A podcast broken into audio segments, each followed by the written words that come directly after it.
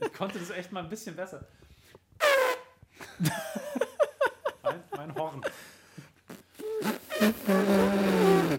Das klingt eher wie so ein Ottifant. Aber schön. Ich fand, meine Horn-Interpretation ist, Ist gut. fast nicht vom Original zu unterscheiden. Nee, die geht hier auch völlig unter. Völlig zu Unrecht.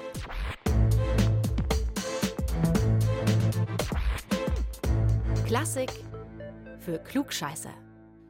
Horcht, was kommt von draußen rein. Vom Himmel hoch, da kommen wir her. Jauchzet, frohlocket und lasst uns froh und munter sein. Einen habe ich noch, ihr Kinderlein, kommet und macht hoch die Tür. Wow, ein Was Weihnachtsmedley. Ja. ja, schönes Teil. Gedichtet von Laurentius Reichert. Ja. Wirklich Respekt für das Ding. Hey. Zusammengeklaut von Laurentius Reicher. Ja, gut, aber gut geklaut. Ist ja fast besser als schlecht selber erfunden. Deine Reimkünste, die gehen so ein bisschen in Richtung Karl-Heinz Rummenigge. Du weißt schon, der FC Bayern-Boss, der hat mal eine Ah, ja. Ode auf Franz Beckenbauer gedichtet und die dann auf der Jahreshauptversammlung des großen FC Bayern performt. Und zwar ging das so: Lieber Franz, ich danke dir. Ich danke dir sehr. Ich danke dir, das fällt uns nicht schwer. Ich danke dir, danke dir ganz toll. Weiß gar nicht, was ich sagen soll. Das merkt Ich man. danke dir, du bist ein Schatz, dies sage ich dir in diesem Satz. Ich danke dir, das fällt nicht schwer. Danke, danke, danke sehr. Das, das Erbärmlichste an der ganzen Nummer ist ja, dass er dieses Gedicht ja geklaut hat bei einer professionellen Dichterin, die das auf irgendeiner Homepage stehen hatte. Und die hat ihn dann auch noch verklagt. So einen Schund auch noch klauen. Also, das ist dann wirklich, da ist ihm nicht mehr zu helfen. Absolut. Aber ich meine jetzt bloß mit meinem kleinen Rant hier, du hättest ja einfach nur sagen können: Herzlich willkommen zur Weihnachtsfolge von Klassik für Klugscheißer, dem neuen Podcast von BR Klassik. Okay, also wir gehen es deiner Meinung nach dann auch weiterhin pragmatisch an. Du bist ja Verfechter von was drin ist, muss auch draufstehen. Ja. Und damit hast du natürlich auch vollkommen recht. Also herzliches Hallo auch von mir und äh, frohe Weihnachten allerseits. Frohe Weihnachten auch von mir. Ich bin Uli Knapp und Lauri, ich danke dir. Ich danke dir sehr. Heute ist nämlich Weihnachten drin in dieser Folge. Wie steht's denn um deine Weihnachtsstimmung? Ja, puh, irgendwie war dieses Jahr ja vieles, was mich in Weihnachtsstimmung bringt, nicht so richtig möglich. Also, keine Ahnung, mit Freunden auf den Christkindlmarkt gehen, Schlitten fahren gehen, Weihnachtsshopping und das alles, das ging alles nicht so recht. Aber wir machen es uns so gemütlich wie möglich und ich habe durchaus auch schon auf dem Klavier meinem begeisterten Publikum das ein oder andere Weihnachtsliedchen geklimpert und dann läuft es schon irgendwie. Das freut mich wirklich. Freut mich sehr, dass das so gut hinhaut. Ich danke dir sehr. Ich danke dir ganz doll. Danke, danke sehr. Es freut mich nicht schwer. Wir haben ja schon in der vergangenen Folge von Klassik für Klugscheiße über Weihnachtsmusik gesprochen.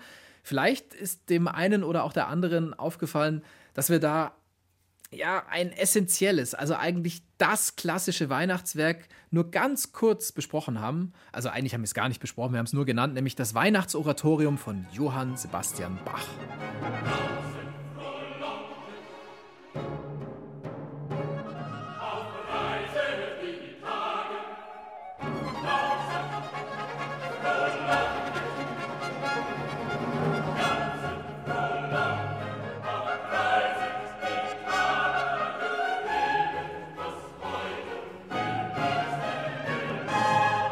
Genau, Uli, du sagst es schon, wir haben das Weihnachtsoratorium in der letzten Folge nur gestreift und das aus gutem Grund.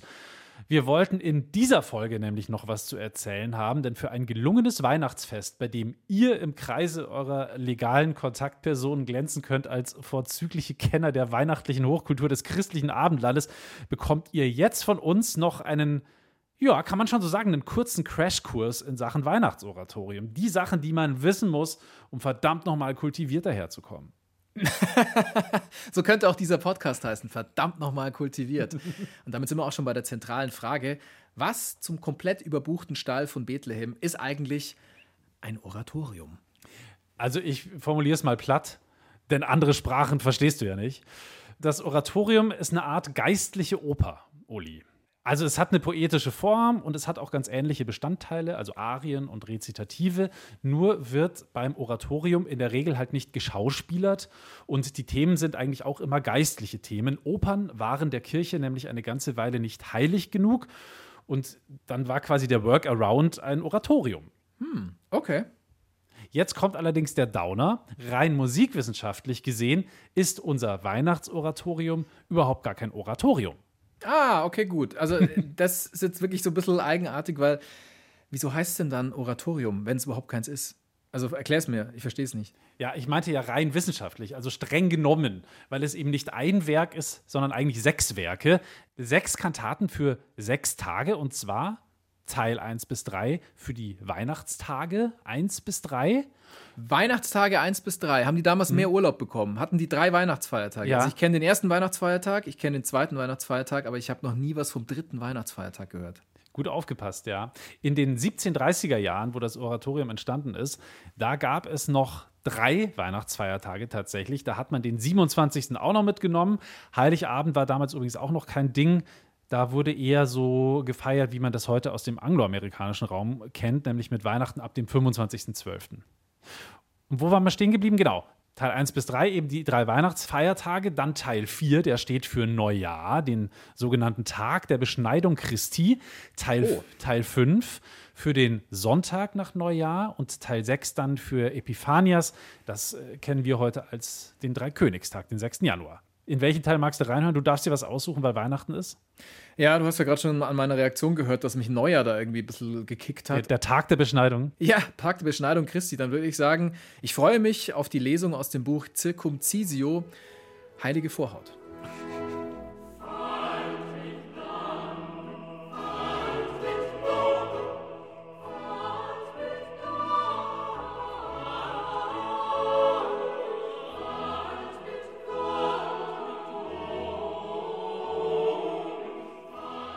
Also, da haben wir gerade was aus dem vierten Teil des Weihnachtsoratoriums gehört, der, wie gesagt, für den Neujahrstag steht, den sogenannten Tag der Beschneidung Christi, was Uli wahnsinnig witzig findet.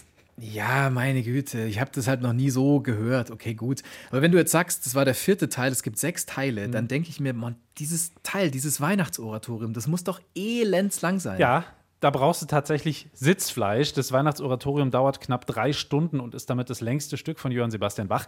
Aber es macht eigentlich auch gar keinen Sinn, das am Stück aufzuführen, weil es ja, wie gesagt, so auch überhaupt gar nicht gedacht war. Hast du Lust, noch ein bisschen nerdiger zu werden? Darum geht es in diesem Podcast, also bitte. Das wollte ich hören. Also der Bach, der war ja ein ziemlicher Zahlenmensch, wie wir wissen. Er hat immer wieder mathematische Anspielungen auch in seine Werke eingebaut. Was übrigens auch, glaube ich, vielleicht mal richtig cool wäre für eine Podcast-Folge, fällt mir gerade auf. Und äh, auch das Oratorium ist ja, wie wir gerade gelernt haben, in sechs Teile geteilt. Und jetzt wird es noch ein bisschen mathematischer.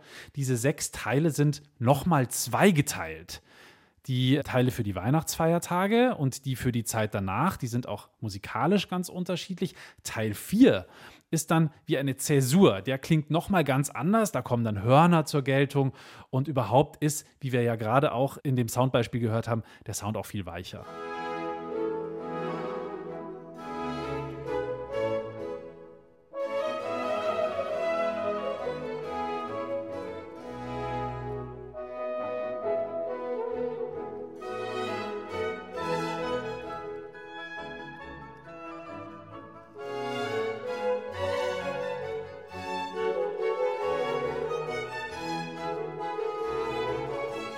Also, was haben wir gelernt bis hierhin? Das Weihnachtsoratorium von Johann Sebastian Bach ist eigentlich nicht ein Werk, sondern es sind sechs Genau. Werke. Und die sind dann auch nochmal in zwei Teile unterteilt. Richtig? Alle, die denken, es sei ein Werk, können nicht zählen. Ja, man kann das Weihnachtsoratorium, sorry, jetzt wird es noch ein bisschen komplizierter, aber schon auch als ein Werk begreifen. Also ich mache jetzt gerade quasi eine Rolle rückwärts. Unter anderem kann man das als ein Werk begreifen, weil es musikalisch Sinn machen würde. Teil 1 steht in D-Dur, Teil 3 endet in D-Dur, also in der Mitte auch D-Dur und Teil 6 steht dann am Ende auch wieder in D und so schließt sich der Kreis. Ja, und Bach hat es ja auch Oratorium genannt und nicht Oratorien. Und der soll es ja eigentlich am besten wissen, oder? Das stimmt, er hat es sogar Oratorium, welches die heilige Weihnacht über in beiden Hauptkirchen zu Leipzig musiziert wurde, anno 1734 genannt. So steht es nämlich auf dem originalen Textbuch. Ja, knackiger Titel, das Mhm. finde ich immer großartig. Und im Zweifel hat der Künstler natürlich immer recht. Absolut. Genau, oder du, in dubio pro uli sozusagen. Oh, in dubio pro uli, das gefällt mir gut. Das schreibe ich mir an die Tür hin vielleicht. Großartig. So, Lauri, wunderbar. Also Fakt 1 ist abgehakt. Ich komme jetzt mit Fakt 2 um die Ecke und du wirst weinen, wenn du Fakt Nummer 2 gehört hast. Das Weihnachtsoratorium ist nicht das einzige Weihnachtsoratorium und es ist auch nicht das erste Weihnachtsoratorium.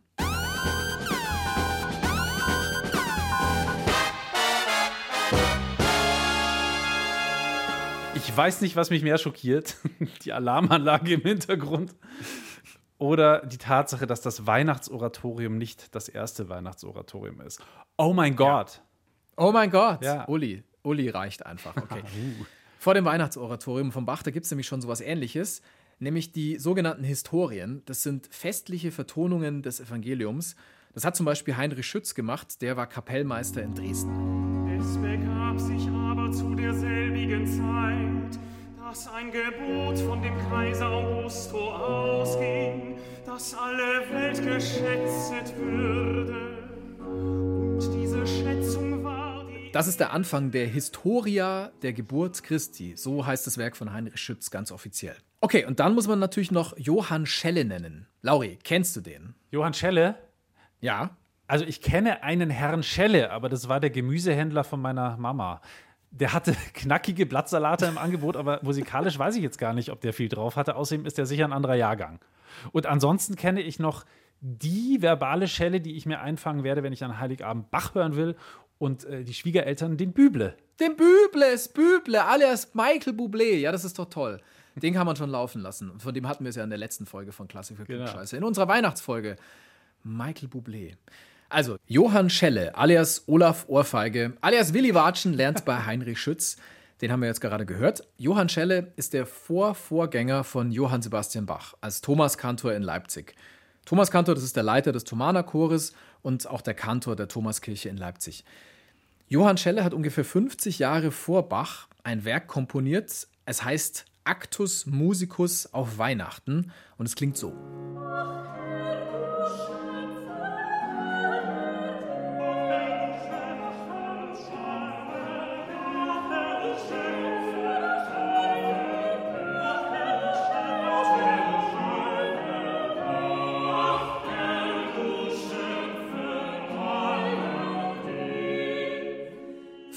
2 war das. Jetzt kommt Fakt Nummer 3 zum Weihnachtsoratorium und 5 wollen wir heute auspacken. Fakt 3 geht so. Eigentlich ist das Weihnachtsoratorium ein Weihnachtsfake. Wieso? Wurde es auf dem Dachboden einer alten Dame gefunden? Das wäre der Klassiker. Immer wenn plötzlich so aus dem Nichts unbekannte Noten eines Meisters auftauchen und alle Welt sich fragt, wo habt ihr die denn her? Dann kann es nur eine Antwort geben und die lautet: vom Dachboden einer alten Dame. Woher Exakt. sonst? Wir haben ja schon mal eine frühere Folge darüber gemacht, dass die Menschen im Barock viel kopiert haben. Auch sich selber ganz gerne mal. Das nennt sich dann Parodieverfahren. Und dazu gibt es eine Folge, Folge Nummer 8 von Klassik für Klugscheiße, die heißt Genial geklaut oder plump plagiiert. Hört die einfach mal nach. Die findet ihr zum Beispiel in der ARD-Audiothek, in der Mediathek des Bayerischen Rundfunks oder wo ihr sonst gerne eure Podcasts hört. Und wenn ihr da schon seid, dann hört doch auch noch die Folge mit dem Dachboden und der alten Dame an. Dann erklärt sich das gerade auch von selbst. Und was ist jetzt fake am Weihnachtsoratorium von Bach? Naja, sagen wir mal so, Bach wendet einen Kunstgriff an. Er bedient sich bei sich selbst und nimmt einfach große Teile des Werkes aus vorherigen Kompositionen. Also damit meine ich jetzt nicht irgendwas mittendrin oder gegen Ende vom Weihnachtsoratorium, wo es halt dann nicht so auffällt, sondern nein, bam, ganz vorne beim durchaus prominenten Eingangschor.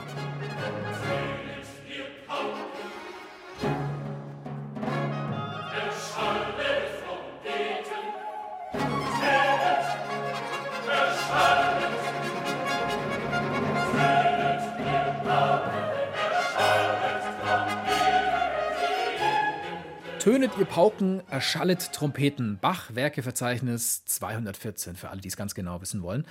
Und das war eine Glückwunschkantate an Maria Josepha, die Kurfürstin von Sachsen und Königin von Polen. Also das heißt, er hat es für eine Geburtstagsfeier komponiert.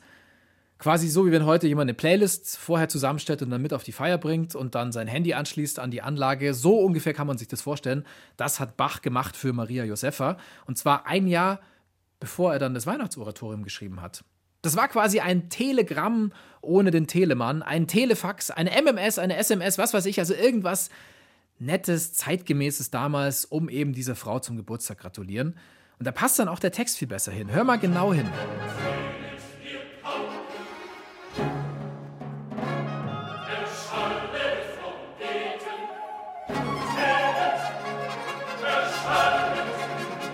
Ja, ja, stimmt schon ertönet, ihr Pauken. Erschallet Trompeten. das ist feierlich. Ja, es ist, das ist feierlich, genau. Ja, und damit halt einfach diese Frau, die lässt man hochleben, das ist ja schön. Und es ist von ähm, Bach ja auch durchaus pragmatisch, so zu arbeiten, weil er hat einfach weniger Arbeit. Also er hat was genommen, was er schon mal komponiert hat. Und weil so eine Glückwunschkantate dann eben nur für den einen Geburtstag gedacht ist, dann würde sie ja normalerweise einfach verschwinden in der Schublade. Aber er ist schlau und denkt sich, nee, das war so gut, das nehme ich doch fürs Weihnachtsoratorium. Und zwar auch noch für den Anfang. Um es mit Händel zu sagen, wäre doch schade um die schöne Melodie. Genau, Also, genau, also genau. es versendet sich halt einfach so einmal und dann ist es weg. So wie eine Sprachnachricht, die danach halt direkt wieder weg ist. Genau, wenn du nicht drauf äh, drückst und auf Behalten klickst, sozusagen. Jetzt nochmal zu diesem Eingangschor. Das passt ja auch. Also Geburtstag der Königin und Geburtstag von Jesus. Und damit ist es aber noch nicht vorbei. Nee, nee, nee, da geht noch viel mehr. Also noch viel mehr Teilen des Weihnachtsoratoriums kommen auch andere Werke von Bach vor. Ziemlich klug von ihm, er spart sich auf jeden Fall viel Arbeit.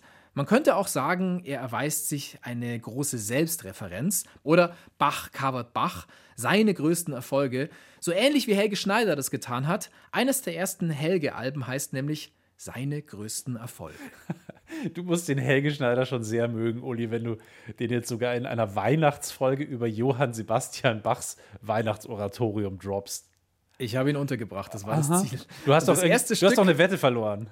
Nein, nein, das war wirklich so ein Gedanke in der Vorbereitung auf, dieses, ähm, auf diese Folge.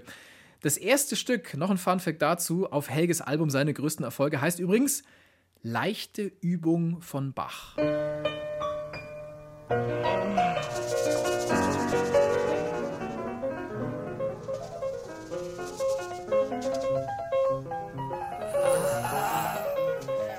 Ist schon geil, ne?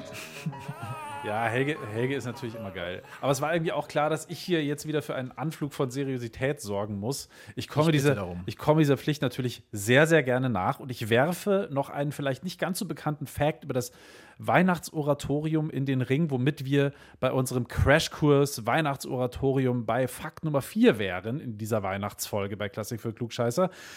Und jetzt kommt's. Obwohl das Werk ja eine einzige große Jubelarie ist, mit Pauken und Trompeten, wie wir gelernt haben, und wir uns verdammt nochmal richtig heftig freuen sollen, dass der Jesus endlich auf die Welt gekommen ist, klingt es ein bisschen so, als hätte der alte Fürst der Finsternis, Johann Sebastian Bach, nicht ganz auf den Tod verzichten wollen.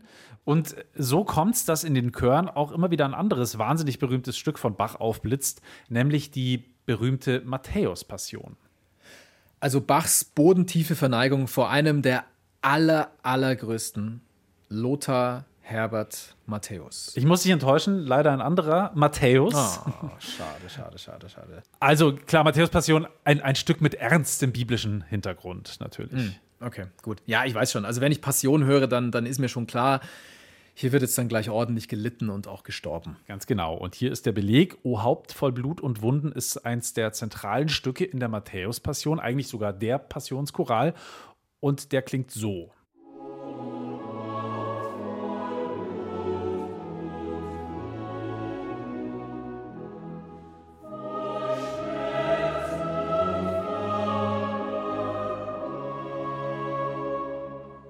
O Haupt voll Blut und Wunden, ein wahnsinnig bekanntes Stück. Habt ihr vielleicht auch schon mal irgendwie selber äh, aus dem Gotteslob gesungen in der Kirche oder so. Das ist auch gar nicht ursprünglich von Johann Sebastian Bach, sondern ist schon ganz lang vorher auch ein ganz bekannter Kirchenchoral gewesen, den man halt so im Gesangbuch stehen gehabt hat.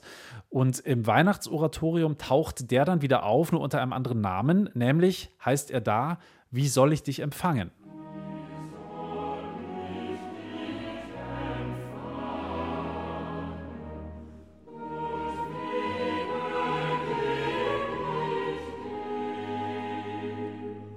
Also es ist quasi gleich. Äh, wie, wie, wieso macht er das? Und vor allem, äh, wieso ausgerechnet in einem himmelhoch jauchzenden Jubelstück wie dem Weihnachtsoratorium so ein Todesdowner? Warum? Ja, gute Frage. Man könnte das jetzt theologisch deuten. Wir befinden uns ja im Barock und da ist einer der Leitsätze gewesen. Ulrich, Ja, Barock, gell, Barock. Also an was ich mich erinnern kann, war aus einem Gedicht, ähm, es ist alles eitel. Genau, also es ist Gryphius. alles vergänglich. Ja, Gryphius, genau, Gryphius. Andreas alles Gryphius. ist vergänglich. Genau, Nichts die- bleibt. die Vanitas und worauf ich jetzt gerade anspiele, das Memento Mori, also bedenke, dass du sterben wirst. Und daran könnte uns Bach durchaus erinnert haben wollen damit. Jesus ist ja auch geboren, um dann später zu sterben und das ja recht früh schon mit Anfang 30. Aber das ist es gar nicht. Bach wollte gar nicht so schlau sein. Die Musikwissenschaft hat mittlerweile herausgefunden, die Melodie von O Haupt voll Blut und Wunden wurde damals in den Leipziger Kirchen auch ganz normal für Wie soll ich dich empfangen gesungen. Alright. Myth busted. So einfach, genau, so einfach ist die Geschichte. Aber Tod und Verderben bringe ich schon noch hier unter in diesem Podcast, keine Sorge, und zwar genau jetzt. Du erinnerst dich äh, schon in unserer letzten Folge über Weihnachtsmusik hier bei Klassik für Klugscheißer, mhm. haben wir darüber gesprochen, zu Weihnachten gehören ja Blechbläser und da vor allem mhm. Trompeten und so einfach dazu.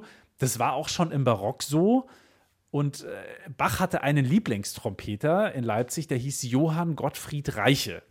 Okay. Dieser gute Herr Reiche hätte die Trompete wohl auch im Weihnachtsoratorium bei der Uraufführung spielen sollen, wäre nicht am 6.10.1734, also knapp zweieinhalb Monate vor Weihnachten und 244 Jahre und 363 Tage vor meinem Geburtstag Folgendes passiert.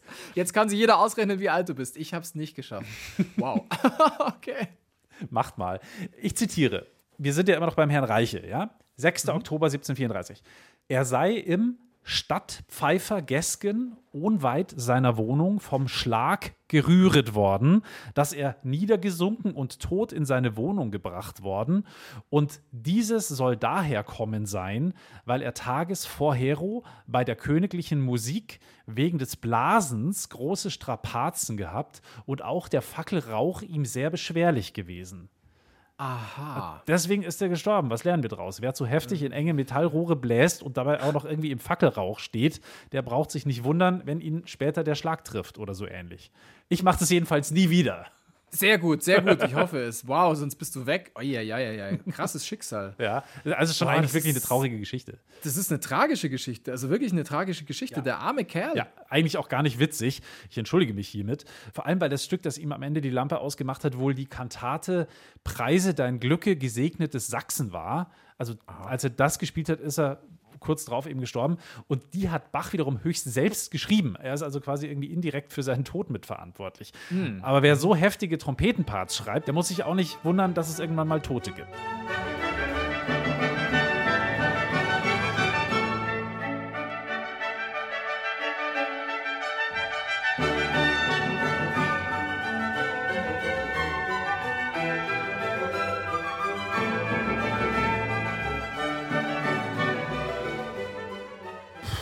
Ja, dann hast du es jetzt wirklich geschafft. In unserer eigentlich doch feierlichen Weihnachtsfolge haust du gegen Ende dann noch so eine super traurige Story raus.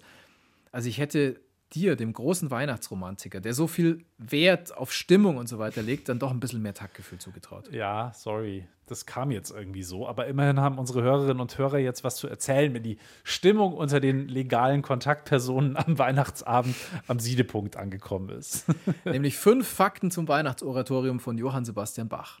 Bevor wir euch jetzt und uns auch ein bisschen in die Weihnachtsferien verabschieden, noch ein großer Dank. Ähm, wir haben so viele Mails bekommen nach unserer Weihnachtsfolge. Und ich lese jetzt ein paar Auszüge nur mal kurz vor, weil da wirklich sehr schöne Sachen dabei waren. Zum Beispiel Romy, die schreibt, ich finde euren Podcast sehr gut. So macht Klassik Spaß und ich höre eigentlich gar keine Klassik. Das ist immer schön.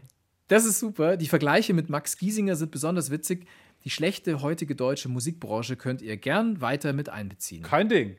Danke, Romy. Das machen wir. Die gute heutige deutsche Musikbranche, die versuchen wir auch einzubeziehen. Siehe Helge Schneider. Dann hat uns Gabi geschrieben. Danke, Gabi, auch in diesem Sinne. Wir haben heute im Auto die neueste Folge gehört und damit meint sie, glaube ich, unsere Weihnachtsfolge, also die letzte. Ich gehöre zu den Rammer Lammer Bingeling Blechbläsern und der Schlusschor des Messias macht total Spaß. Da können wir mal richtig Lärm machen und nochmal alles geben. Ich spiele Trompete seit ich fünf Jahre alt bin. Das ist meine erste Adventszeit ohne Konzerte, Weihnachtsmärkte und so weiter. Ist mal was anderes. Ich finde euren Podcast toll. Weiter so. Danke dir, Gabi. Und äh, dann schreibt sie noch, und jetzt einen Lumumba. Ich glaube, der geht raus an dich, Uli. Ja, vielen Prost, Dank. Prost, Gabi. Gabi. Prost, Gabi, zurück. Sehr schön. Okay, noch eines von Miriam. Äh, die hat geschrieben: Danke an die Algorithmen, die mir zu Beginn der zweiten Staffel endlich euren Podcast vorgeschlagen haben. Und dann schreibt sie noch: Auf meiner Laufrunde durch ein Stück fränkischen Urwalds kommt mir sonst niemand entgegen. Und so habe ich ungestört zu Mariah Carey getänzelt und laut über Michael Büble gelacht. Dabei ist dann prompt ein Reh aufgeschreckt und ich hätte mich beinahe eingenässt. Leise pieselt das Reh. Leise pieselt das Reh. Sehr schön. Wow. Ja, danke für eure Post. Und das ist tatsächlich nur ein Ausschnitt dessen, was wir von euch täglich an lieben, netten und auch inspirierenden und spannenden Zuschriften bekommen. Auch Kritik ist immer wieder gerne genommen. Also macht auch ihr weiter so. Ja, absolut. Und wenn eben was mal falsch ist oder irgendwas doof findet oder so, schreibt Her uns das gerne auch. Oder wenn wir Fehler machen, immer her damit. Wir sind nicht traurig oder wir sind nicht böse. Im Gegenteil, wir finden es sogar gut, wenn man uns auch mal korrigiert. Und ähm, auch ganz besonders schön, viele, die jetzt, scheinen jetzt erst auf uns aufmerksam werden, schreiben dann, so wie Miriam auch noch, hey, Vorteil, wenn man die erste Staffel verpasst hat, jetzt gibt es die geballte Dröhnung Klasse für Klugscheißer. Also wunderbar nachhören. Wenn ihr uns schreiben wollt, dann tut es bitte gerne weiterhin an die Adresse klugscheißer.br-klassik.de. Klugscheißer mit Doppel-S. So, und das war's jetzt für dieses Jahr. Wir hören uns im neuen Jahr wieder und dann fangen wir an mit Anfängen. Also Anfängen in der klassischen Musik. Das könnte dann auch das Gegenstück zu unserer Schlussmachen-Folge aus der ersten Staffel bilden. Und wenn ich mir das jetzt gerade so vor Augen führe, dann habe ich sogar ein bisschen das Gefühl, dass hinter diesen Podcasts ein größerer Plan steckt. Das könnte sein. Äh, vielleicht noch ganz kurz: Wir machen nicht so richtig Ferien, nur weil du gerade gesagt hast, wir schicken euch und uns in die Ferien. Das sind einfach wie immer nur zwei Wochen und wir sind in zwei Wochen natürlich ganz normal wieder für euch da. Also keine längere Pause, keine Sorge. Und jetzt sage auch ich, kommt's gut rüber, schöne Restweihnacht, ein gutes neues Jahr, einen guten Rutsch und wir hören uns in zwei Wochen wieder. Ich bin Lauri Reichert. Ich schließe mich an. Ich bin Uli Knapp. Servus. Servus.